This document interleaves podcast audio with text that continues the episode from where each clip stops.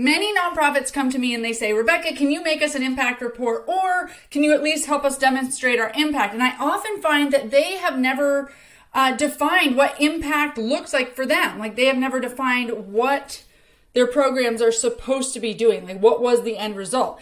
And being impactful doesn't happen on accident, folks. You don't just start a program and hope that it's impactful. Well, actually, a lot of us do, right? We're like, we have this great idea. Of course, we're just going to get down to let's start it and let's see what happens. But the thing is, is magic happens, right? We have these beautiful programs where magic is happening. We get to see these moments. We get to see people have transformations. We get to see what our offerings deliver for people. But that's all like woo woo magic that's in here. And it's really hard to articulate that to stakeholders and donors. Okay. And we need to be able to bring those moments alive and articulate it really good. And I get that it's difficult. So, I want to walk you through today exactly how you can set up your programs in a way that you can easily demonstrate the impact of them and you can do it at any given moment. So, let's talk about it.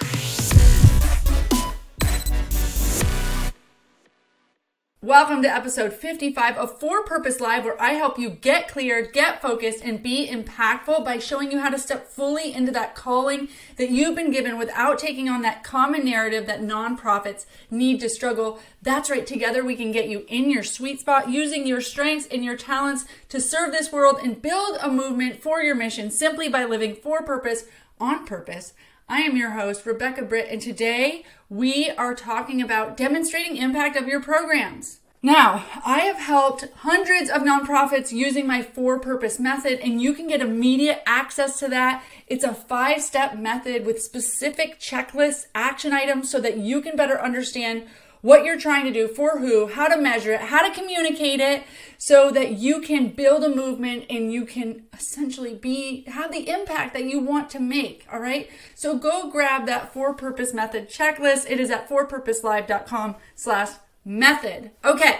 So, you want to demonstrate impact of your programs. Here's the deal. This is going to sound really obvious, but you need to start with your purpose. And I'm talking about for everything you do not just, you know, programs. Like, yes, start with your whole organization. Like, what's your mission? What's your purpose? And then if you have different, like in our impact roadmap model, we show people how to do different vehicles for change. Like, how, what vehicles are going to get you to your mission. And each vehicle needs its own purpose statement. But each program under that vehicle needs its own purpose statement.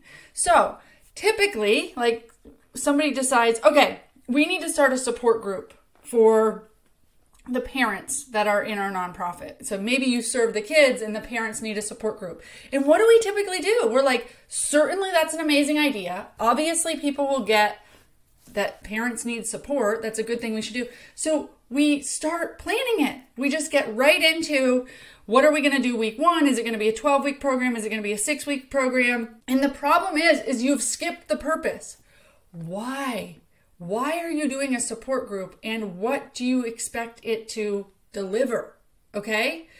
And like who? So, like, who's invited to this support group? Get really spe- specific. Is it all of the parents that come? You know, can parents bring uh, friends that are like their kids don't go to your organization, like these things will come up. So thinking them through is really important. But to demonstrate impact, you need to get that purpose down. So what are you offering with this support group? And trust me, it will help you when you're starting to market the support group as well. When we don't come up with a purpose and not everybody knows exactly why we are here, then things get willy nilly and hairy. And a lot of times they're not as impactful because guess what? Nobody knows why we're here. A support group could be so many things. You could do it like, you're going to teach people about specific parenting things. You could have uh, guests like experts come and teach. It could just be a conversation group. They could just get together and you could have one focus topic and they all just communicate about it. Like there's so many ways to structure it. And how you structure it is determined by the purpose, okay? So if the purpose of the support group is to give parents tangible parenting techniques while providing a supportive community, cool. Then we know not only how we should structure the group, but now we need to come up with curriculum of like what are these tangible parenting techniques and we need to assess whether or not we the parents feel like we gave them tangible parenting techniques. And did they feel a sense of belonging within the group if we wanted to provide them with a sense of community or, or, or other people? So we have to start with the purpose. The purpose might be just a group to reduce isolation for parents that are have kids in your program.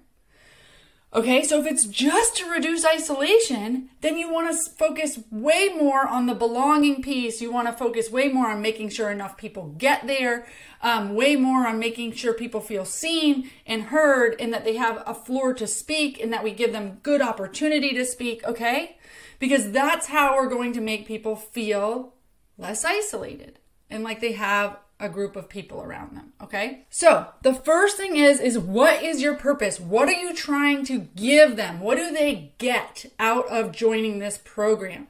And i'm going to caution you from being like yeah you know it's like a support program like we'll do education sometimes like we'll let it just be free form and they'll talk sometimes like well, the more willy-nilly you are the more willy nilly your group will be, people will be less bought in and people won't show up. Like you'll feel like, oh, it's really hard to like get people to speak sometimes. And when we don't get a speaker, it's, and it's because they're like confused to what we're doing. Like, no, but if you set up, okay, this is specifically to teach you parenting techniques and build a sense of community within uh, other parents going through this.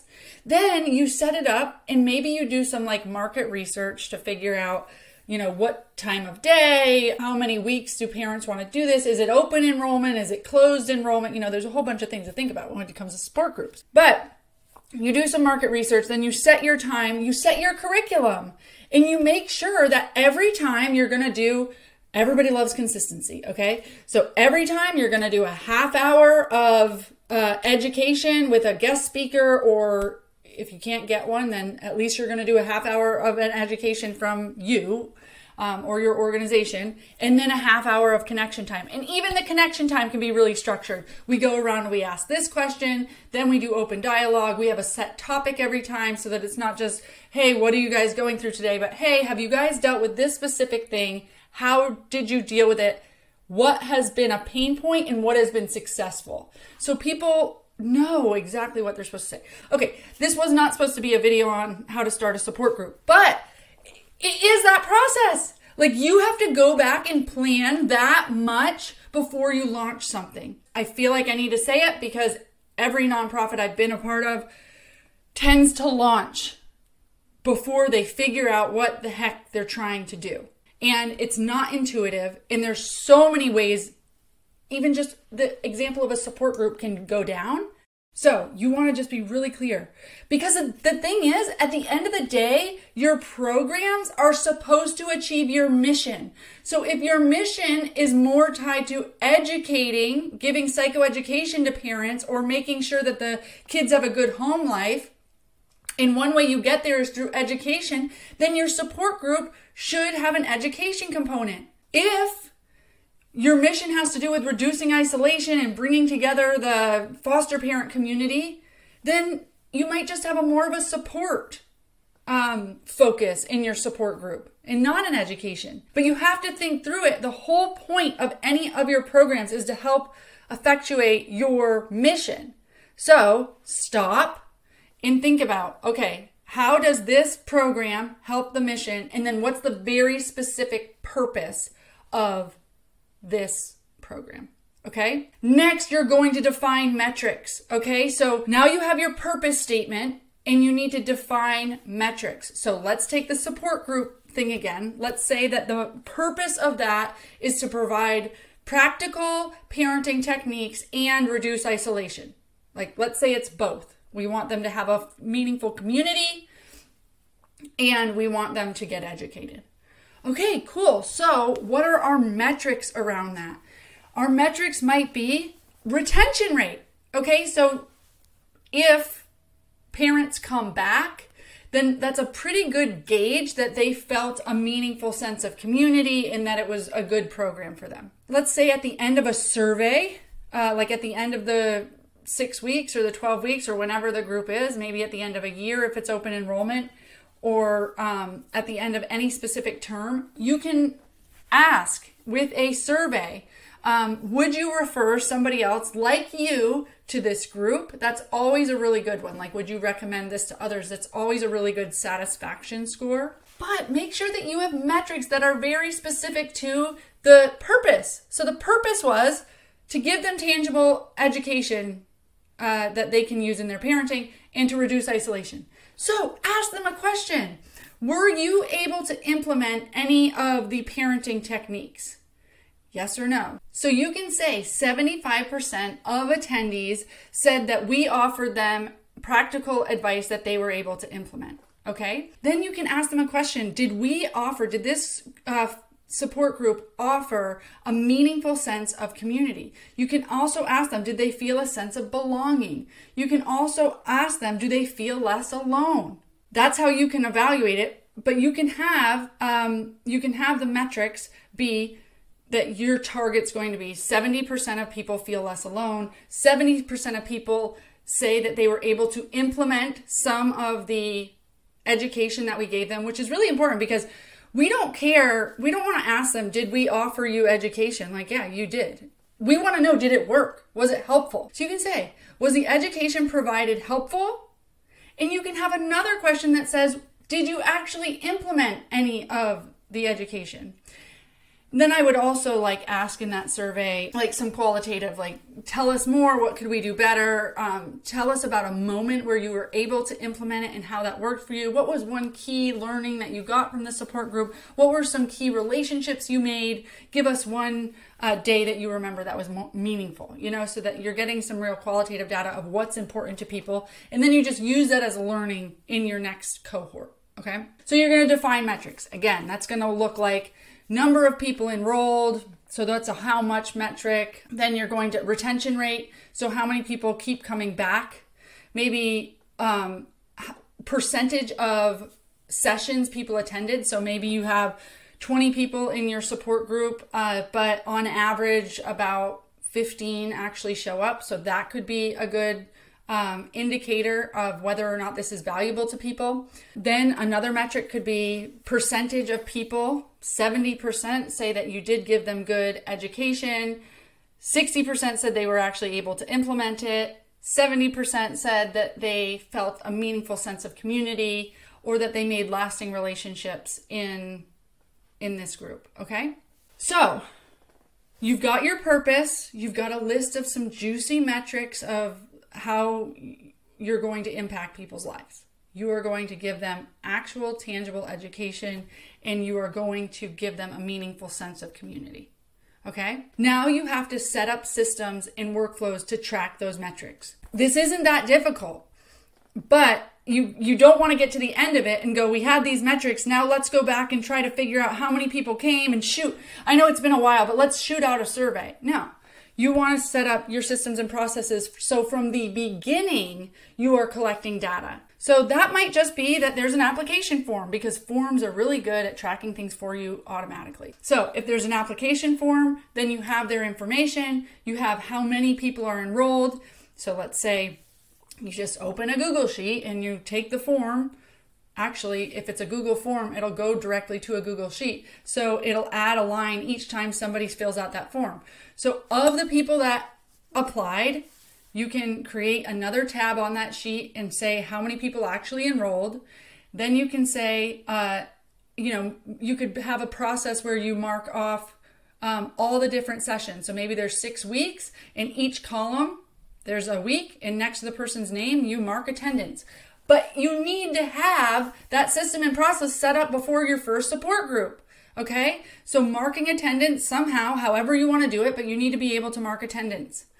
If you're trying to see of the people that come, how many people continue to come, what's your average show up rate? It's good data to have. Okay? Then you want to have the survey at the end. Okay, so you say, hey guys, we are here to offer you these very specific things education and community support. There's a survey. We want to know how we did that. Please let us know how we could do better. Make them fill out the survey while they're there, right? Don't send them the Google form and hope that they do it. Just do it. You know, anytime you have a captive audience, collecting data in real time is awesome. Okay, so that's really all you need to do is start with a purpose Get some metrics. So here's your purpose. If you are, what metrics, what are indicators for success that you did your purpose well? If you hit these metrics, you feel like you actually accomplished your purpose. Okay. Then set up the systems and workflow to track the metrics. Now you don't need to call somebody like me and say, Hey, can you help us demonstrate our impact? You have your juicy numbers.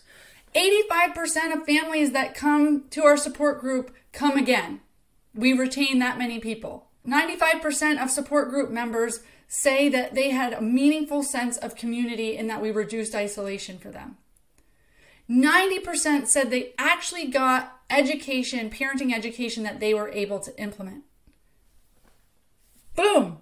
I will fund that. I'm happy to go like, oh, let's get more parents in that. If you're saying isolation and education is a really tough thing and your support group has that good of success metrics, there, you've demonstrated your impact. Done. You've got it. Send that out. Now, here's a big deal. I, I, just want to mention this. If you are collecting data from a group of people, a cohort, your participants, whoever, do not just collect that data and go, cool, sweet, we've got what we need, and go off and give that to funders or donors. Respond back. Say, hey, participants, these were our results. We noticed that 65% of people said that it was a meaningful community, but we would love it to be closer to 100%. Could you give us some tangible action items or what we could do better to facilitate this sense of community with you? Hey, 95% of you said that this really helped you implement new parenting techniques. We couldn't be more thrilled. We're so happy. Is there anything during next cohort you think would be helpful? Did we leave anything out? That way, they feel like you have taken what they've said to heart. And if they've given you critical feedback or, you know, they've just rated that it wasn't as high um, for them, then you're saying, We heard you. Okay. And if they said that it was amazing, say, like, Thank you. Thank you for that. Like, that's what we meant to do. So always report survey results back to the people that gave the survey. Surveys are not the only way to collect data, but it's a great way you can also do a pre and post test. So you could literally have everybody entering your support group answer a set of questions. How isolated do you feel? Do you feel uh, connected to a community? Do you feel like you have tools to deal with your kids' behavior? Da, da, da, At the end, exact same test. How do, do you feel isolated? Do you feel alone in your journey? Do you have tools? And if they score higher, then you can just say 90% of people said saw a um, reduction in their feelings of isolation. 90% of people said they felt like they had more tools after the program. Okay so i love pre-post test too. Uh, really easy and that's like our super objective way to see if the program helped because they're literally saying exactly how they are when they enter and how they are when they left and you can surmise that it was because of your program um, that it was helpful. Okay. I hope that that helps. It's pretty easy, but every single one of your programs, if you stop right now and you're wondering how do I demonstrate impact, let me know. Do you have a purpose statement that's very clear about what you're trying to achieve? What's your desired result? What are you trying to do for people? Then your metrics are if you hit these metrics, you are successfully achieving that purpose and you've got your systems and processes to collect the data. Then you never need me because at any given time, somebody could say, How's your support group going? You pull open your Google Sheet and you say, Actually, it looks like we're doing pretty good. Or after the, you know, first time, you know what? A lot of people aren't showing up. And it's only week two. Let's let's reach out. Let's see what's happening. Okay. But if you're not collecting that data, then maybe the staff that you have running that support group feels like, nobody's showing up, but nobody cares. We're not talking about it. We're not shifting gears. Okay. So we use data to learn and to shift. Tell that story to stakeholders and donors. When we first started this, we were getting like 50% retention rate. We didn't really know why. Then we asked our community what would be helpful. We implemented the changes, and this year we're getting 80% ret- retention rate. Tell the story of how you're dedicated to learning. You don't need to tell the story that you're perfect and you get it right every time. No, you understand that there's complexities with your population and that it's not, change is not easy. But you are dedicated and willing to show up over and over and over again and learn and apply new methods until something works. And that's why somebody should fund you. Okay? A donor wants to hear that way more than we have 99%. We have 99%. And then forever you just have 99%. No, like, hey, people like vulnerability, they like authenticity. Be that and do that with data. Okay, have data back it up. It's it isn't that difficult. I know it seems overwhelming, but you will be you will feel so much better if every one of your programs has purpose and metrics and you have systems and processes to collect that data.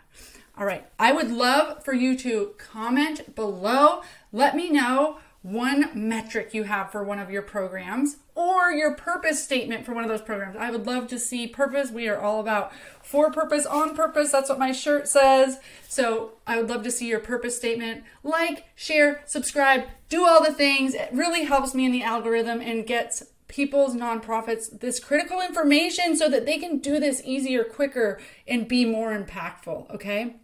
Don't forget to go download the for purpose method and the checklist that I have for you. It's at forpurposelive.com slash method.